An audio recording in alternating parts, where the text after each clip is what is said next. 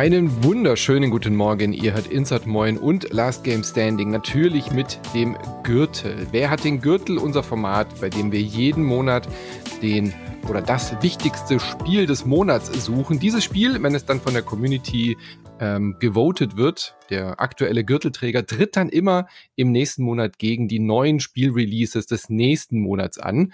Und am Ende des Jahres gibt's dann immer noch mal den Gürtel des Jahres. Das alles findet heute hier statt im gemeinsamen Podcast mit Christian Schiffer und Christian Alt. Schönen guten Morgen, ihr beiden. Guten Morgen. Moin. Manu, darf ich dich gleich korrigieren? Yes. Wir suchen natürlich nicht das wichtigste Spiel des Monats, sondern das Beste. Im Gürtel sind wir immer Qualität verpflichtet. Wir sind unbestechlich, genau wie die Community. Wir lassen uns nicht von großen Namen beeindrucken, ja. Und große, wichtige Spiele sind hier schon gnadenlos durchgefallen. Kann man vielleicht sogar in gewisser Weise auch sagen für den Dezembergürtel, bei dem sich Warhammer 40k Rogue Trader durchgesetzt hat mit 33 Prozent. Against the Storm mit 24 Prozent auf den zweiten Platz verwiesen, Hausflipper 8 Prozent und der Gürtelträger Robocop Rogue City auch 8 Prozent. Damit Boah. ist Warhammer 40k äh, Rogue Trader der Dezember Gürtelsieger und hat sich damit qualifiziert für den wichtigsten Computerspiel Titel des Jahres, nämlich den Jahresgürtelsieger. Die Abstimmung dazu findet ihr, sobald diese Folge rauskommt oder ein paar Tage später. Ansonsten möchte ich darauf hinweisen, dass es einen Gürtel der Herzen schon gibt für das Jahr 2023. Hier konnte sich Dredge durchsetzen. Denkbar knapp uh. mit 29 Prozent gegen Cocoon mit 25 Prozent und Potato 17 Prozent. Damit haben wir das dritte Mal einen Gürtel, also ein Gürtel der, der Herzensieger. Ich habe das jetzt auch endlich mal in das Wiki eingetragen. Das ist jetzt nach Unpacking Domekeeper ist Stretch jetzt das, der dritte Sieger der Herzen in der Geschichte dieses wunderbaren Podcasts. Du meinst in der Missgeschicklicht in genau. Missgeschick-Geschichte dieses genau. Gürtels, denn nur deswegen kommt ja überhaupt der Sieger der Herzen zu Trage.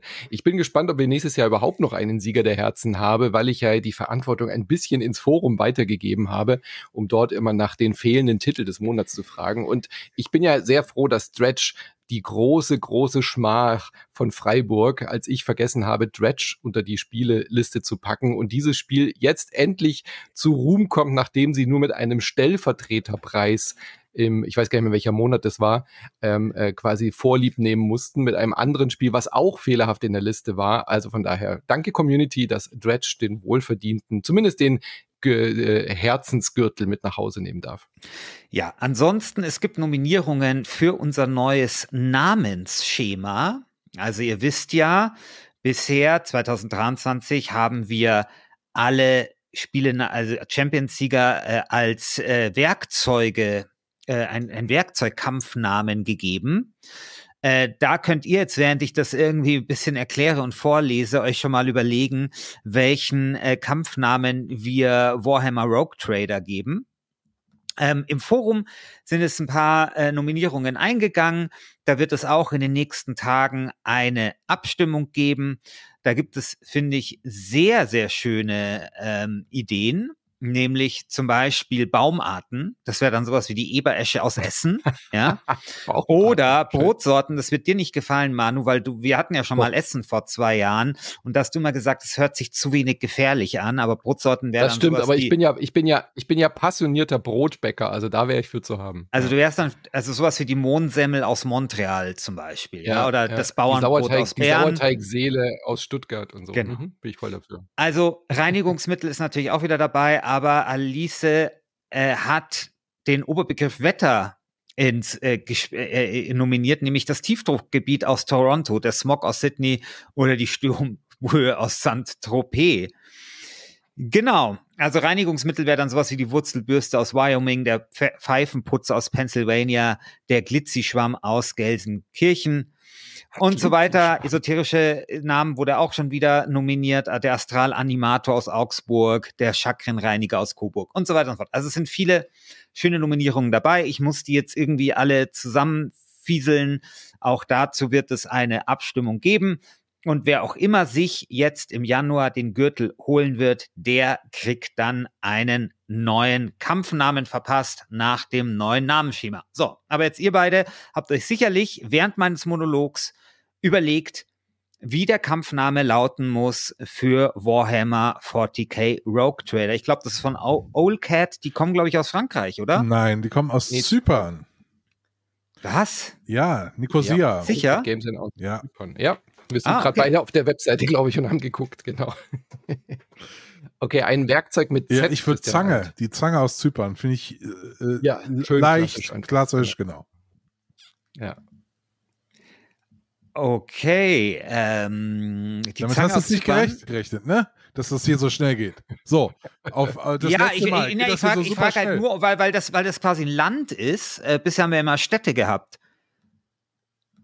Die, äh Aber ich meine, wir können das auch, wir können natürlich äh, jetzt auch das Namensschema, das wir seit fünf Jahren haben, natürlich auch einfach aufbrechen. No problem.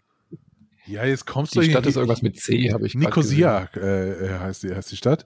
Ähm, ja, keine Ahnung. Der Nickelveredler aus Nicosia. Sehr gut, das trage ich jetzt ein. Nicosia, wo ist das denn? Das ja, Zypern, Zypern. Nicosia. Zypern, ja. Aber hier auf der oder? Webseite steht pa Paphos. Da steht Paphos Cyprus. Auf Google stand Nicosia. Der, der Nickelveredler aus Nicosia. Okay, okay, wunderbar. Na gut. Hauptsache Zypern. Hauptsache Italien. ich, äh, also ich will da jetzt Zypern auch nicht zu nahe treten, äh, äh, Christian, aber ja. Zypern ist echt kein großes Land. Da kann man schon mal sagen, die drei, da gibt es vier Städte oder so, da kann man auch Zypern sagen. Die Zange aus Zypern finde ich immer noch total legitim. Ich finde auch. So, ich aber auch, okay, ja. äh, machen wir halt anders der Korinthenkacker aus München, sage ich dann. Ja, sorry, aber ich, also diese ja, Zy ja Zypern, Zypophobie hier, äh, die hier äh, an den Tag gelegt wird, äh, die empört mich schon sehr. Ja. Das ist ein ernsthaft, ernstzunehmendes, äh, ehrliches Land äh, mit einer ehrlichen Hauptstadt äh, und Inseln haben andere würdigen. Regeln. Inseln haben andere Regeln. Inseln haben andere Regeln. Okay, gut. Okay, gut dann Egal. werden wir äh, bei Inseln, okay, Inseln, also wenn, wenn wir jetzt England haben oder Großbritannien, äh, London, dann gibt es London nicht mehr, es ist aber Großbritannien, oder? Genau, das ist dann wieder eine okay, Ausnahme. Cool. Australien ist auch eine Ausnahme. also, sorry, ich nehme jetzt, also wie war nochmal der, der, die Zange aus Zypern. Ich bin auch, das klingt einfach viel griffiger. Okay, die Zange aus Zypern, okay. Du musst es schon ernst nehmen, Christian. Ja? Nicht einfach hier so, ist egal. Das müssen wir schon ausdiskutieren. Ja, natürlich müssen wir es Gut, also damit haben wir den letzten Gewinner des Gürtels im Dezember. Der, du hast ja schon gesagt, der Jahresgürtel wird dann aus denen nochmal entschieden. Der Sieger der Herzen haben wir auch. Für ganz feine Feinschmecker gibt es noch den Sieger der Schmerzen im Forum. Von ja, das ist auch eine schöne auch Initiative, bei der ich mich gefragt habe, ob wir die nicht in den offiziellen Kanon mit aufnehmen sollten irgendwann. Also sprich, äh, also ich meine, ich, ich, äh, wir, wir machen ja dieses Wiki immer, wo wir die ganzen Sieger eintragen. Könnte man natürlich machen. Dann würde das halt geadelt werden, ja, als offiziell ja. zum äh, Gürtelkanon hinzugehörender Wettbewerb. Starfield-Sieger der Schmerzen finde ich schon richtig. Sehr ja, ja. Aber dann für immer. Einfach jedes Jahr Starfield wählen. Die Namensvorschläge, wie läuft das ab? Also nimmst du jetzt alle Vorschläge in, ins äh, Voting ja. mit rein oder wie läuft das ja, jetzt ab? Okay. Ja. Aber es kann ein bisschen dauern, weil ich muss ja. jetzt viele Abstimmungen machen und so und äh, ja, ich habe gerade viel zu tun. Also geduldet euch vielleicht ein bisschen, aber es wird alles kommen. Alles klar. Gut, also ihr habt viel zu abzustimmen. Bei community.wasted.de findet ihr die ganzen Votings und natürlich dann auch nach dieser Folge die Januar-Entscheidung. Wir gehen ja dann ins neue Jahr jetzt rein mit Warhammer aus dem letzten Jahr, das antritt gegen die ganzen Spiele, die jetzt im Januar erschienen sind. Und ich würde sagen, wir steigen mal ein mit wohl dem großen Gesprächsthema, der äh, oder das im Januar alles dominiert hat. Also sowohl die Social-Media-Kanäle als auch die ganzen journalistischen Seiten. Auf einmal gab es nur noch ein Spiel und die Rede ist von Turnip Boy Robs a Bank. Nein, Palworld natürlich. Äh, Christian Alt, wie hast du das wahrgenommen? Für, für, mich, ich muss ja zugeben, ich wusste, dass es sowas wie Palworld gibt, dass da irgend so ein Pokémon mit Waffen in Arbeit ist, aber ich hatte das überhaupt nicht mehr auf dem Schirm. Ich hatte es bis jetzt gar nicht mehr auf der Liste, auch im Forum war es gar nicht in der Liste drin, bis du mich gerade wieder daran erinnert hast, dass es ja quasi Early Access ist, aber wenn das Spiel nicht Schwergewicht äh, äh, Reife hat, dann weiß ich auch nicht. Das hat alle Rekorde gebrochen und äh, irgendwie acht Millionen Einheiten innerhalb von fünf Tagen verkauft. Was war da los? Also es ist wirklich unglaublich, äh, dieser Erfolg dieses Spiels. Ich hatte mit auch nicht mehr gerechnet. Also ich hatte es so abgespeichert als einer, ihr kennt auch bei der Summer Game Fest, dieser Jeff Keighley Veranstaltung, da gibt es dann immer so 5000 Trailer und so, ah ja, okay, es gibt noch Palworld. Okay, jetzt zeigen wir noch 10 Sekunden. So als eins dieser Spiele hatte ich das abgespeichert. Ja, da gibt's irgendwas, habe ich irgendwo mal gesehen, aber braucht man sich auch nicht mit zu beschäftigen. Genau. Und dann vor zwei Wochen spricht jeder plötzlich über Palworld und äh, ich war dann total froh, dass das im Game Pass drin ist, weil dann muss ich mir jetzt nicht kaufen, um das auszuprobieren. Hab dann gedacht, ja, okay, dann spielst man in dieses ähm, äh, Pokémon-artige Spiel rein. Ich habe ja auch das letzte schon gespielt, das so ein bisschen Pokémon-ähnlich war. Temtem. Genau, Temtem, das fand ich auch schon ganz cool. Ähm, und was soll ich sagen? Es ist saugeil. es ist so. Tatsächlich ist es ähm, viel weniger Pokémon, als man am Anfang denkt. Es ist eher ein mhm. Arc-ähnliches Survival-Spiel.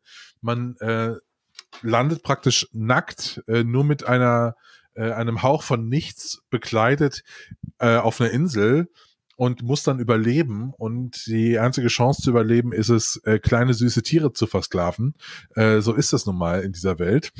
Und dann baut man sich dann praktisch nach und nach so eine riesige Basis oder mehrere Basen, wo dann diese Pals oder Perls für einen schuften. Es gibt auch so richtige Fließbänder, an die man die stellen kann und so. Mhm. Und dann bauen die Munition und Gewehre und äh, Maschinenpistolen und irgendwann kannst du diese ganze Map aufräumen äh, und dich einfach durchkämpfen. Äh, es gibt da natürlich jetzt schon ewig viele Diskussionen um das Spiel. Inwiefern hat KI dafür gesorgt, dass äh, das so aussieht wie Pokémon? Das glaube ich jetzt eher nicht. Also ähm, die sehen schon ähnlich aus, aber ich glaube nicht, dass das jetzt irgendwie KI generiert ist. Ähm, der Entwickler, auch ein japanisches Studio, muss man auch an der Stelle sagen. Auch interessant, mhm. dass das so ein, dass so ein Indie-Hit mal von einem japanischen Studio kommt, ähm, die ja eher eine, eine Tradition haben von lang, äh, von, von großen, langlebigen Studios und da diese so kleine Start-up-Kultur ja gar nicht so äh, existiert, so wie ich das zumindest mitbekommen habe bisher. Ähm, und auf jeden Fall ist äh, dieses Spiel nicht nur äh, ein, eine Kopie von Pokémon, sondern auch einfach sehr, sehr gut, muss man sagen. Das ist, macht wahnsinnig viel Spaß. 19 Millionen Spieler und Spielerinnen hat dieses Spiel jetzt inzwischen erreicht, habe ich gerade nochmal gecheckt äh, auf Xbox und Steam zusammengerechnet. Unfassbar. Dass das aber so durch die Decke geht. Ich meine, einerseits, wir haben es auch bei uns im Brunch schon ein bisschen diskutiert, woher kommt diese Faszination? Also Pokémon hat da wirklich, glaube ich, auch echt eine Lücke gelassen oder die Pokémon Company, weil ja. sie halt diese Spiele einfach nicht, natürlich nicht auf andere Plattformen bringen. Das ist ja okay, das ist ja klar. Es gibt aber ja andere Spiele, die so ähnlich sind, von Digimon bis Temtem und so. Also es gibt ja Alternativen, die sehr dahin gehen. Aber dass Palworld so durch die Decke geht, also diese, dieses Arc, dieses Survival-Gedöns vermischen mit so einer ja fast schon bitterbösen Satire auf die Pokémons, ne? Weil das, das, das Palworld oder Pal, Palworld geht ja eigentlich diesen einen Schritt weiter, den sich die Pokémon Company nicht traut. Ja, du kannst diese Pokémon ja schlachten und ab äh, und, und essen. Du kannst Menschen fangen und wie Sklaven halten und auf dem Schwarzmarkt verkaufen und eben diese Waffenkomponente. Aber trotz, trotz dieser ganzen Aspekte hätte ich schon gedacht, dass das irgendwie eine kleine Nische findet, aber dass das so ein weltweites Überphänomen wird. Und das hat ja nicht nur diese Ähnlichkeit zu Pokémon dafür gesorgt. Also äh, die, die äh, Michi bei uns im Podcast meinte, das Spiel hat ja nicht mal besonders viel Liebe zum Detail. Also über diese, über diese Ähnlichkeit zu Pokémon alleine lässt sich das ja auch nicht erklären. Ja, ich meine, die Diskussion darum war schon groß, dass viele Pokémon fast eins zu eins in Pal World auftauchen, aber halt so ein bisschen remixed. Und da werden die Anwälte sicherlich auch nochmal genauer hinschauen. Unabhängig vom Spielkonzept, was ja gar nicht so ähnlich ist, hast du ja schon gesagt, aber das Design ist an vielen Stellen schon echt sehr nah an, an einem, äh, an einer Kopie oder auch an einem naja, äh, über, äh, hinausgehend, was eine satirische Persiflage angeht, weil das kann man dem Spiel jetzt dann, glaube ich, nicht mehr zu verteidigen. Hey, das kann. weiß ich gar nicht, ob da die Anwälte jetzt nochmal was machen werden. Weil, also, ich glaube schon. Also, wir, wenn wir eins von Nintendo wissen, ist, dass Nintendo die Firma ist, die alles in Grund und Boden klagt, wenn sie die Gelegenheit mhm. dazu hat. Die hat Streamer äh, schon runtergenommen. Ne? Es gibt äh, Rechtsstreitigkeiten mit irgendwelchen Emulationsbetreibern ne? bei Nintendo. Ja. Es gibt immer irgendwo Mods und alles. Genau. Ja. Und dieses Spiel wird jetzt seit drei Jahren öffentlich entwickelt. Ähm, es gab jetzt, äh, es wurde angekündigt, diese Pokémon, die so ähnlich aussehen, also die Perls, die ähnlich aussehen wie die Pokémon, waren auch in den Trailern drin. Und ich kann mir halt vorstellen, die haben sich das angeschaut und haben gedacht, hm, äh, das kriegen wir nicht durch. Äh, also das wäre hm. wär meine Lesart. Das, die, das sind vor allen Dingen zwei japanische Firmen. Also es wäre jetzt noch nicht mal ein irgendwie großer internationaler Rechtsstreit, sondern es ist einfach, das kannst du schön in Japan ähm, mal klären die werden sich das safe angeschaut haben und gesagt haben, hm, es wird wahrscheinlich schwer.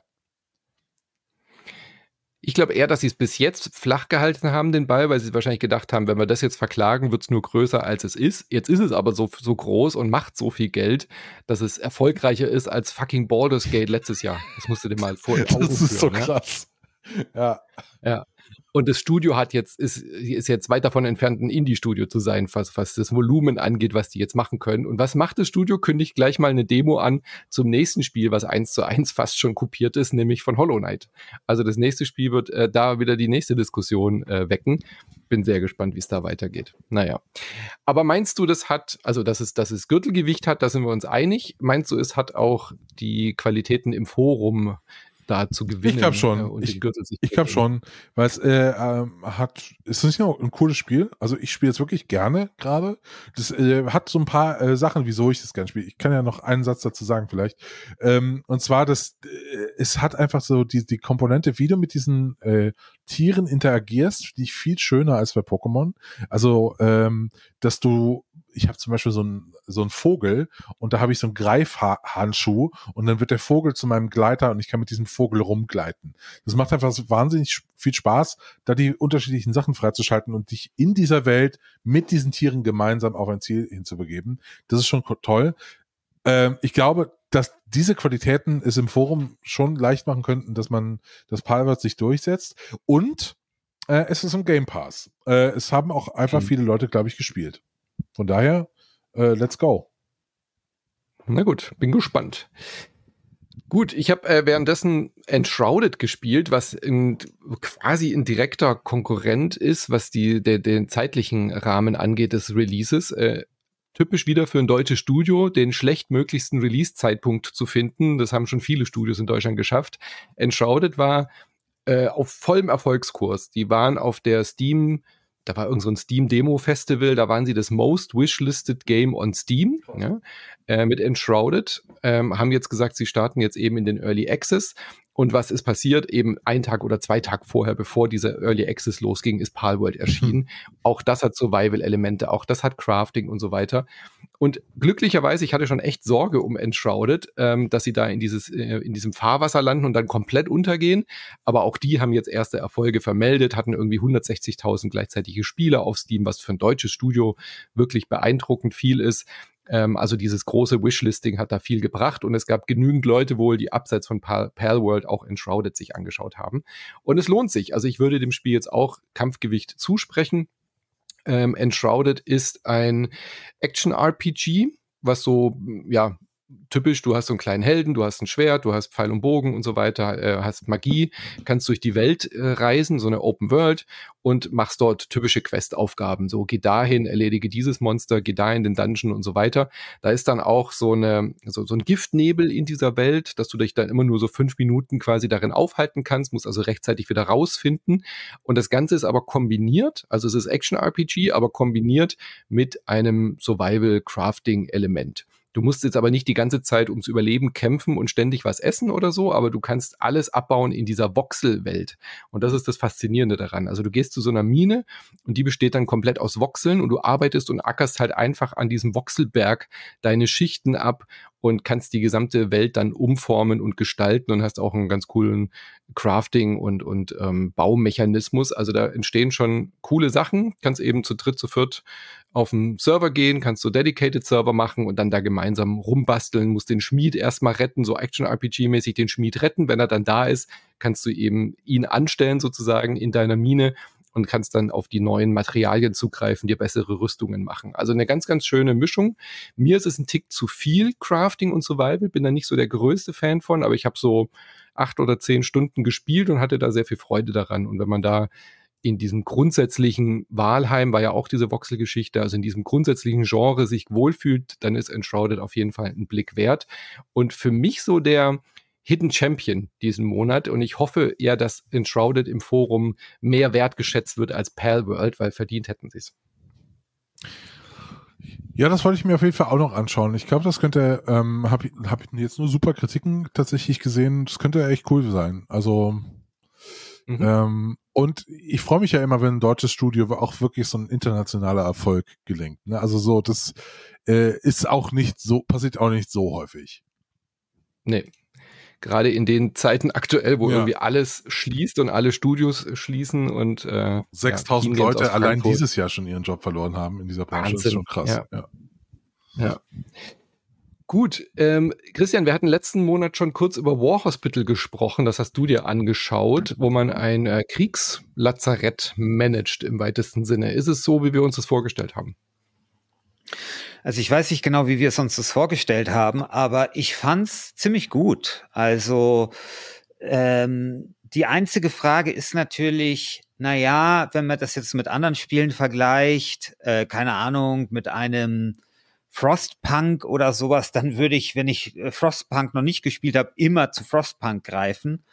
Aber wenn man irgendwie Frostpunk schon gespielt hat und man sagt, okay, man will so ein Survival Manager Spiel spielen, dann finde ich, kann man War Hospital schon eine Chance geben. Also es geht darum, man ist eben äh, Chef von so einem Feldlazarett im Ersten Weltkrieg und ähm, naja, dann kommen halt die äh, kommen halt die Verletzten rein.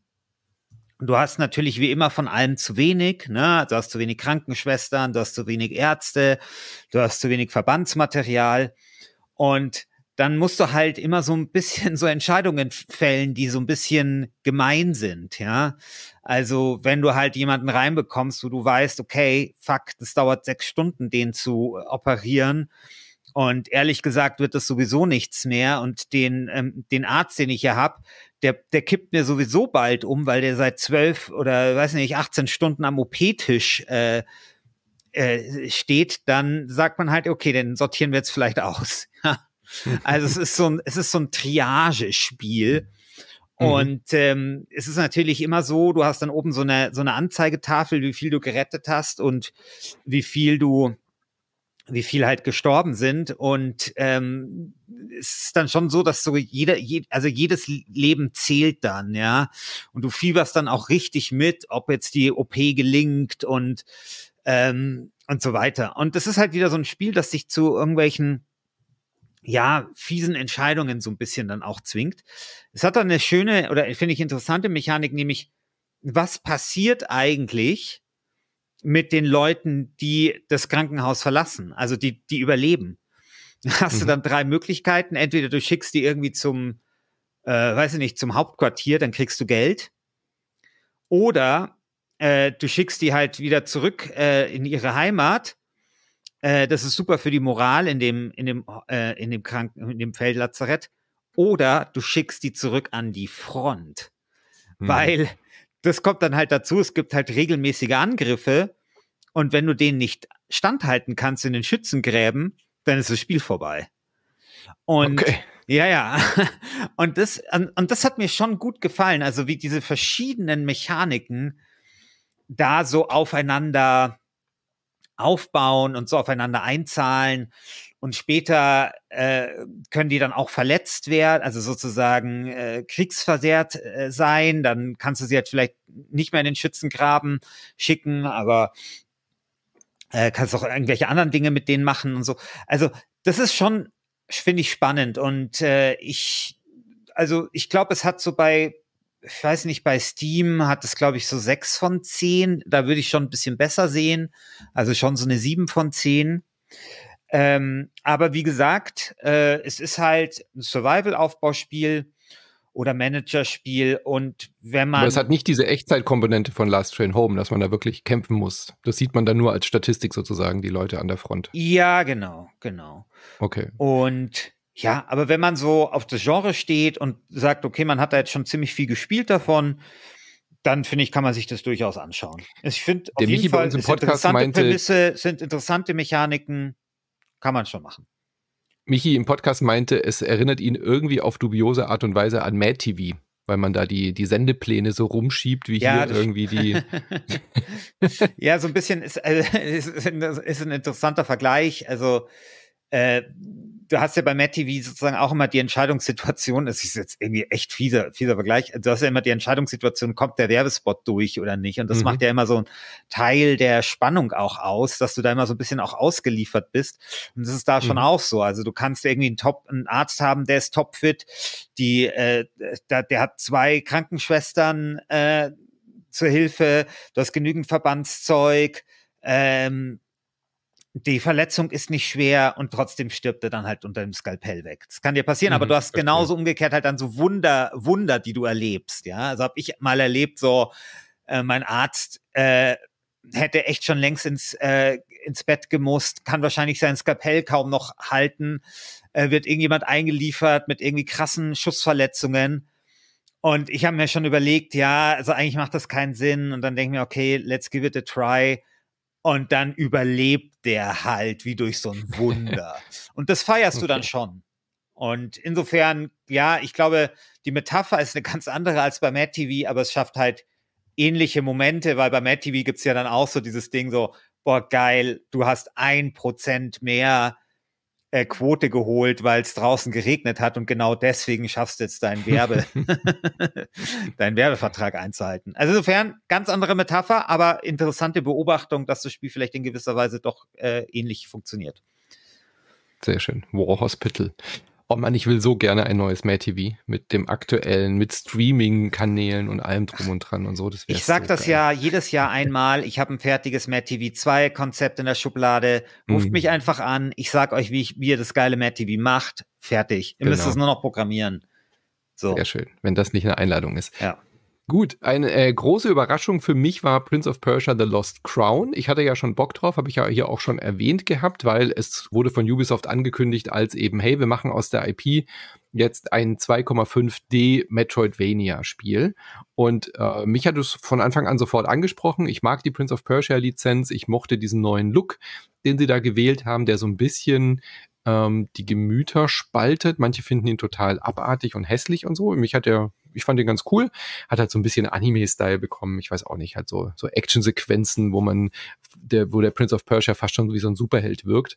Und es ist wirklich, wirklich ein tolles Metroidvania geworden sehr viel Spaß damit gehabt. Äh, es hat tolle Plattforming-Sequenzen. Es ist unfassbar toll durchdacht von, vom, vom Spieldesign. Du hast, ähm, auch wenn Leute das allererste Mal ein Metroidvania spielen, werden sie dieses Spiel genießen können. Da ist so viel Accessibility-Features drin. Du kannst schwierige Jump-Passagen überspringen, wenn du das möchtest.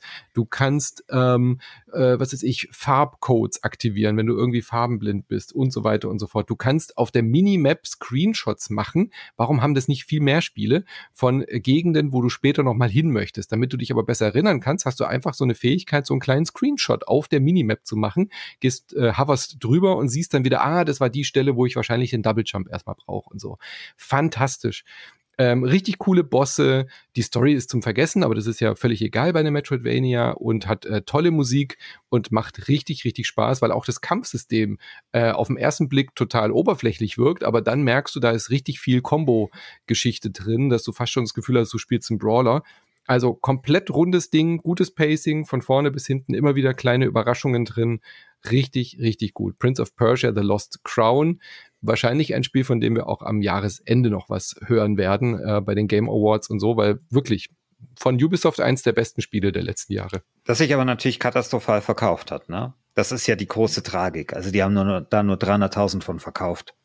Was wirklich Sehr schade ist. Also dass das sozusagen das beste Ubisoft-Spiel seit Jahren vielleicht sich so schlecht verkauft mhm. hat. Ja. Und auch schade für die, auch, auch schade für die, für die ganze Marke, weil ich finde mich auch, dass Prince of Persia eine ziemlich gute Marke ist und das so naheliegend ist, daraus ein Metroidvania zu machen. Ja. Ja, die hätten einfach kleine süße Tiere mit Waffen reinpacken müssen, dann hätte sich das gekauft. Oder so. Ja, und irgendeine Crafting-Scheiße. Apropos Pokémon, das ist ein gutes Stichwort, Christian Schiffer. Äh, wir wissen, äh, du weißt, von was ich rede, oder? Ja, ja. Die äh, blöde Pokémon-Verarschung in einem ansonsten fantastischen Spiel Like a Dragon Infinite Wealth.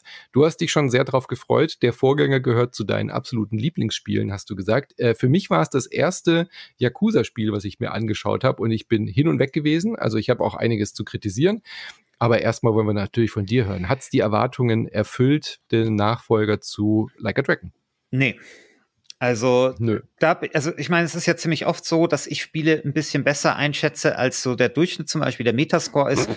äh, like a Dragon Infinity Wealth hat einen Metascore von 89 und nee, es ist keine 89. Und äh, also ich, ich finde, es ist immer noch ein sehr, sehr gutes Spiel, aber diesen Zauber, den das andere ähm, Yakuza hatte, den hat es bei mir nicht mehr ausgelöst. Das kann einerseits natürlich daran liegen, dass ähm, ja, weißt du, so ein bisschen Honeymoon-Effekt, ja. Äh, das mhm. andere war halt auch mein erstes Yakuza und das hat mich einfach überwältigt, was das für ein tolles Spiel war und die Kämpfe und der Charakter und teilweise auch die Minispiele und wie absurd der Humor war und so. Und äh, das ist jetzt hier natürlich auch alles so, aber es ist eben dann nichts Neues mehr. Und dann gibt es aber so ein paar Dinge, die ich wirklich schlechter finde. Also die Minispiele ist zum Beispiel eins davon. Also du hattest ja in dem alten, also in dem ersten Yakuza diese Pralinen, diesen Pralinenladen, die du da hochpetern musstest. Und Meinst du jetzt Like a Dragon oder das erste Yakuza? Nee, Like a Dragon. Von der ganzen Serie. Genau, also es ist ja quasi eine neue Serie, ne? Also mit rundenbasierenden ja, Kämpfen und so. Und genau, also, also ich rede immer, wenn ich vom alten geändert, spreche, rede ich immer sozusagen von dem alten der neuen Serie. So. Ja, ja. Und ähm, äh, und äh, hier hast du dann halt, okay, so ein Ressort, so ein Tourismusressort, aber es ist halt dann so eine, es ist halt kein Managerspiel mehr, sondern es ist halt so eine, mhm. wie heißt das Ding? Ähm, dieses Animal Nintendo. Crossing. Hm? Animal Crossing. Genau, es ist halt so ein Animal Crossing-Verschnitt. Und mein Gott, ey, also mit nichts kann man mich mehr jagen als halt mit so einer Crafting-Scheiße und Animal mhm. Crossing-Scheiße. Es holt mich halt überhaupt nicht ab. Es dauert auch viel, viel länger das finde ich so, ist so das eine, was ich ähm, kritisieren würde. Also, weil dieser Pralinenladen damals, das war schon sehr, sehr cool. Also dieses ähm, Managerspiel im Managerspiel. Dann das zweite, was ich kritisieren würde, ist, da hatte das alte auch schon Probleme, nämlich der Beginn des Spiels. Mhm. Also der Beginn bei dem alten war echt ein bisschen boring. Also du musstest so zwei Stunden spielen, bis sich das Spiel geöffnet hat. Und dann wurde es cool. Und hier ist dieser ganze Beginn und die ganze Exposition noch länger. Mhm. Und äh, das ist etwas, das nervt mich und da kommt auch, finde ich, die Geschichte kommt auch langsamer in Fahrt. Also du hast ja in der ersten, also sozusagen in, in, äh, in dem Vorgängerspiel hast du so eine ganz klare Exposition und du willst irgendwie schon wissen, was da passiert. So ging es mir jetzt hier nicht. Und das Dritte, was ich nennen würde, ist etwas, was eigentlich viele Rezensenten als Vorteil, als Qualitäten äh, sehen, nämlich, dass es in Hawaii spielt. Also es ist ja der Versuch von Sega, diese Serie jetzt sozusagen global zu öffnen. Deswegen spielt die nicht mehr in Japan, sondern sie spielt in Hawaii. Und das ist schon einerseits ganz cool, weil man muss auch wissen, so Like a Dragon ist ja auch so, oder Yakuza ist halt so eine Serie, also so zumindest war es beim Vorgänger auch schon so, dass sich so um soziale Probleme auch kümmert. Ist auch hier so, dass du halt gleich einen Rollstuhlfahrer kennenlernst, der dein bester mhm. Kumpel wird und so.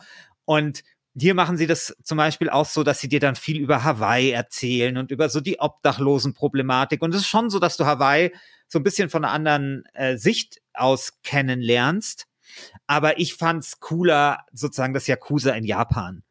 Also vor allem das, äh, vor allem Hawaii, das, die, die Punkte, die du ansprichst, stimmen ja, aber es bleibt die ganze Zeit trotzdem so das Gefühl, als bin ich in einem Freizeitpark, der Hawaii ja. simuliert. Ja, genau. Alle reden Japanisch. Also, ja, ja, äh, genau, genau. Und er, kommt, er kommt am Flughafen an und hat ein Sprachbarrierenproblem und sucht einen Taxifahrer, der Japanisch kann. Und das ist die einzige Stelle in diesem 20, 25 Stunden Spiel, wo jemand wieder irgendwie sagt, hey, ich rede kein Englisch, ich rede Japanisch. Und dann gibt es eine Stelle, wo Leute Chinesisch reden. Und das ist dann Chinesisch und er versteht nichts. Aber ansonsten ansonsten triffst du die ganze Zeit Leute, die Japanisch können.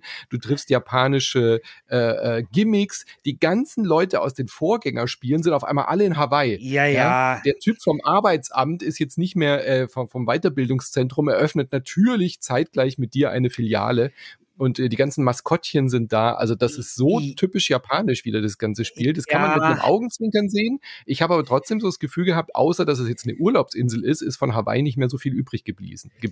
Ja, das sehe ich ein bisschen anders tatsächlich. Also wenn du dir mal so die Missionen anguckst, wo du zum Beispiel in, äh, in diesem hawaiianischen Restaurant aushilfst und du musst dir sozusagen merken, wie eigentlich diese hawaiianischen Gerichte heißen und so. Ich finde mhm. schon, dass das Spiel sich immer wieder bemüht, sozusagen, was halt von Hawaii zu zeigen und halt ein bisschen Hintergrund äh, zu geben. Auch, weißt du, bei den, bei, in dieser Berufsschule, wo du deine wo du die Quizfragen machst, da gibt's natürlich auch zwei mhm. Hawaii-Quizzes und sowas. Also ich habe mehr in, über Hawaii gelernt als in den letzten 30 Jahren, habe ich in dem Spiel gelernt. Also ich, ja. ich, ich würde diesen okay. Vorwurf nicht so ganz gelten lassen, aber ich persönlich fand das cooler in Japan, weil äh, Yakuza halt so ein krass japanisches Spiel ist und du, das ist dann so ein bisschen wie mit, ähm, was nochmal das äh, Lieblingsspiel von Christian Alt, ähm, äh, äh, wie, wie heißt denn das nochmal? Christian, was ist nochmal dein Lieblingsspiel? Das ist in Japan, wo man immer ins Badehaus geht und sowas. Persona 5. Ja. Also das da kommt halt, genau, Persona 3 raus nächsten Monat. Ja. Ja, ich weiß. Also, aber das ist ja so bei Persona 5 zum Beispiel so cool, dass es auch so ein bisschen so eben so dieses Japan-Flair hat und so diese japanische Gesellschaft und den japanischen Alltag, wie, wie, dass man halt jeden Mittwoch ins fucking Badehaus geht. Und so ein bisschen war das halt in Yakuza auch, dass es dann halt so ein bisschen auch die japanischen Probleme und ähm, so die, die, halt dieses komplette Japan-Flair mit allem, was halt dazugehört und ähm, und irgendwie habe ich so das Gefühl gehabt, die Serie gehört dorthin. Es ist eine japanische hm. Serie, lass es doch einfach in Japan spielen und so. Und das sind so meine drei Punkte, die ich daran kritisieren würde. Und deswegen muss ich sagen, steht bei mir unterm Strich ein gutes Spiel, ein sehr gutes Spiel phasenweise, das aber insgesamt doch eine Enttäuschung ist. Ja. Und dieses Pokémon-Minigame hat mich auch nicht abgeholt, dass man jetzt böse Wichter einfängt und mit denen dann wie so Pokémons die tradet und, und in, in ja, aber das ist, hat. Das ist hm. alles ganz nett, aber es sind halt alle Minispiele diesmal sind halt so wie ja. das Originalspiel bei Wish gekauft. Ja, hm, also, genau. das, also das, das Problem an Animal Crossing ist ja nicht nur, dass es Animal Crossing ist, sondern halt ein schlechteres Animal Crossing. Genau, ja. es ist einfach nur. Genau. Und das Problem bei Pokémon ist ja, ich bin ja kein ja. großer Pokémon-Fan, ist ja nicht nur, dass es Pokémon ist, sondern dass es auch noch ein schlechteres Pokémon ist. Und ja. Ähm, ja, aber trotzdem, was man halt schon sagen muss, ähm, zum Beispiel die Kämpfe sind halt, finde ich, die besten rundenbasierenden JRPG-Kämpfe, die es überhaupt gibt. Also wie, wie dynamisch die sind, also es sind ja rundenbasierende Kämpfe, die, die trotzdem so kleine Echtzeit äh, mhm. Sachen haben, weil du musst dann überlegen, wie du zum Gegner stehst. Da hast du dann auch nur begrenzte Zeit. Wenn einer äh, auf dem Boden liegt, machst du mehr Schaden, wenn du triffst. Das heißt, da musst du auch relativ schnell überlegen, triffst du jetzt irgendwie den einen Gegner oder den, der am Boden liegt. Also es ist sehr, sehr schlau, wie das halt Echtzeit und, und rundenbasierende Kämpfe da so zusammenspielen. Es hat natürlich unfassbar tolle Kampfanimationen, ähm, Skills, du hast wieder dieses Berufssystem, was unglaublich mächtig ist.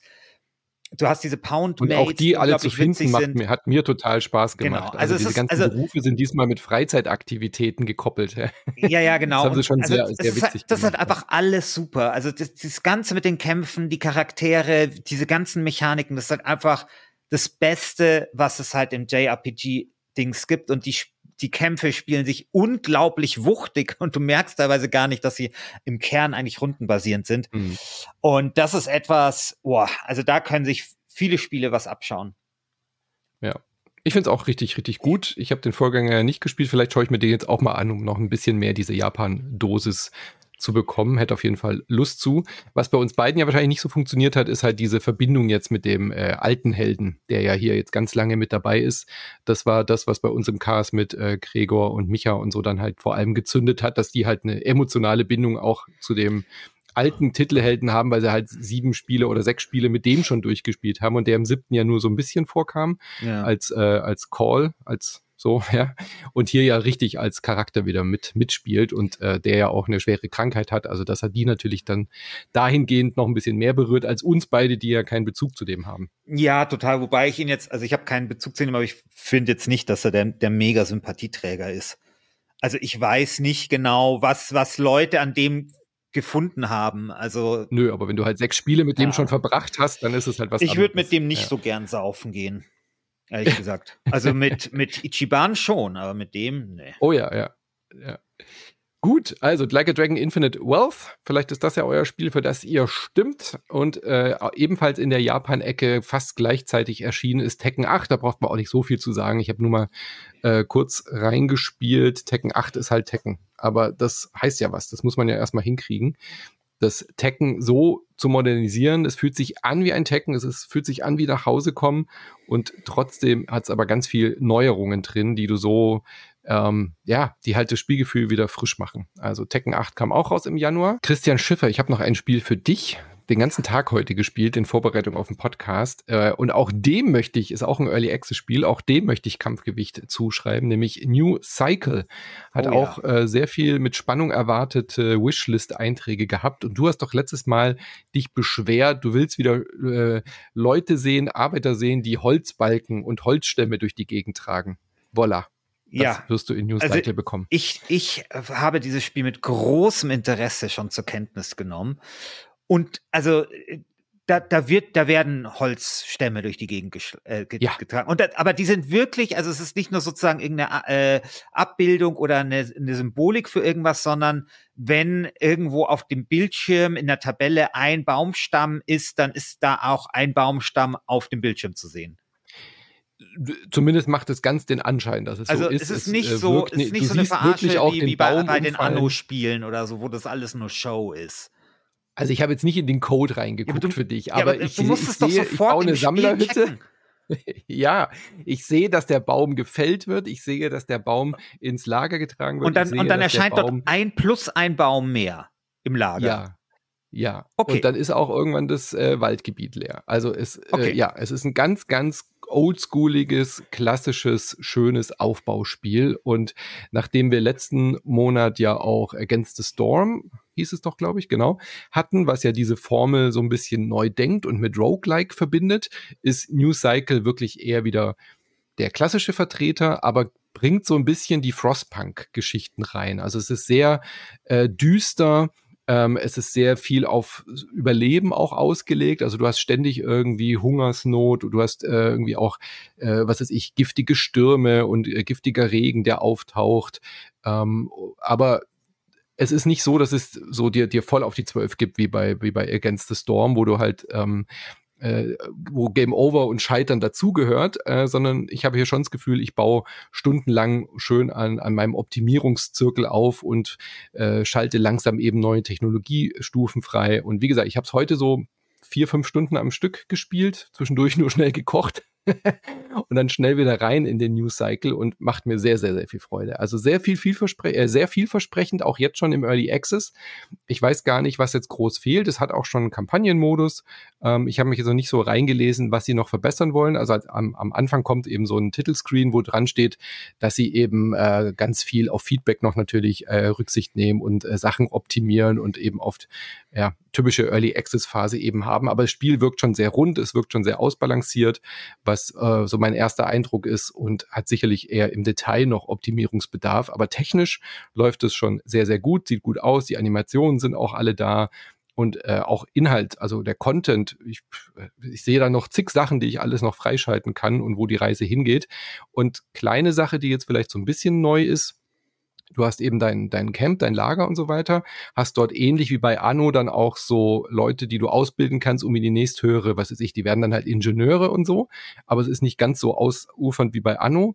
Aber du hast dann halt so zwei, drei Spezialisten, die du dann halt in bestimmten Werken besser einsetzen kannst. Was hier ganz cool ist, du hast eben so die Workforce. Also du kannst mit dem Schieberegler einstellen, wie viel die Leute wirklich arbeiten müssen. Also wie lang ein Arbeitstag ist. Das heißt, wenn, die, wenn die Moral sinkt, kannst du einerseits eben die Rationen erhöhen, kannst ihnen zusätzliche äh, Decken und Futter geben und so weiter, um die Moral zu steigern. Die haben natürlich so Bedürfnisse. Du kannst aber auch einfach sagen, ja, okay, dann arbeiten wir halt die Woche nur 30 Prozent. Ja? Dann produzierst du halt weniger, aber die Moral geht hoch. Und dann hast du, was ich schon angedeutet habe, wie bei Frostpunk eben auch so moralische Entscheidungen. Also da kommt dann eben der Gewerkschaftsführer zu dir und sagt, hey, wir verlangen, dass wir, die hier schon länger arbeiten, äh, immer als erstes Zugriff auf die, auf die Essensrationen bekommen und Leute, die noch nicht so lange bei uns im, im Camp sind, die müssen später. Und dann musst du halt so äh, politische Entscheidungen treffen. Willst du die neuen Leute aufnehmen? Werden die, haben die gleiche Rechte und so weiter und so fort.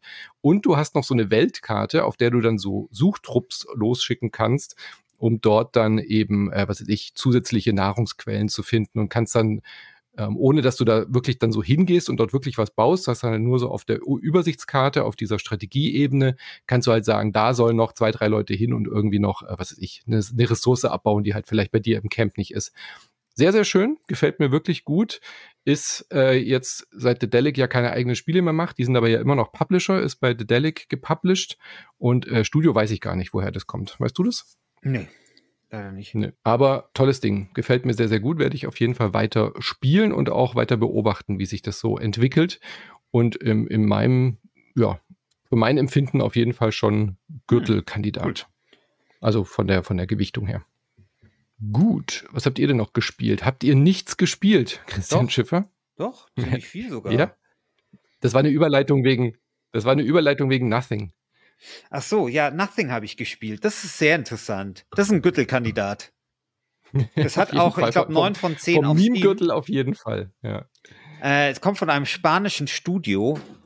Ähm, und zwar ist Nothing, naja, es geht halt um nichts. Also das heißt, es ist ein schwarzer Bildschirm und wenn du eine Taste drückst, ist das Spiel vorbei und du hast verloren. Das ist es. Ja. Super. Ja. Also es ist ja quasi so ein Metagame. Ich muss es für den Deutschlandfunk morgen besprechen. Bin gespannt, was mir dazu einfällt. Ich hoffe mehr als heute. Aber es reagiert auf alles. Also jede kleinste Mausbewegung, Taste, am Genau, Bildschirm, und es gibt auch Schoner. aus dem Jahr 2019 ein Spiel, das hieß auch Nothing, aber mit Ausrufezeichen. Ich glaube, das funktioniert ganz ähnlich. Ja, Nothing halt. Ich, äh, du hattest es nicht auf der Liste, das ist natürlich sträflich. Und damit es Ja, aber dann das, ist nicht. ja, ist, das gehört ja dazu. Wenn es nicht gespielt werden kann, ist es ja auch nicht auf der Liste. Na gut. ich- das Wieso? Es ist doch, kann hab's doch einfach gespielt vergessen. werden. Ja, ich habe es vergessen. Ja, sehr gut. Hey, darf ich da kurz mal sagen, du bist immer der Erste, der sich aufregt bei irgendwelcher Kunstscheiße, Mhm. Christian. Und jetzt kommst du hier mit so einem Spiel, das man nicht spielen kann. Ja, was Oh, denn? Das ist doch keine, Was ist doch- das was ist doch keine das ein Scheiß? Kunstscheiße. Doch. doch. doch. Da- Ein Spiel, das ich nicht spielen kann, ich kann auch ein YouTube-Video schauen. Das kann ich auch nicht Ja. spielen. So, dann lasse ich ein Let's Play laufen. Ja, mein Gott. Doch. Na gut. Also wenn, wenn Kunst, wenn Kunstscheiße, dann, dann nothing. Sorry. Das ist die einzige Kunstscheiße, die ich akzeptiere. Das ist wenigstens schnell vorbei.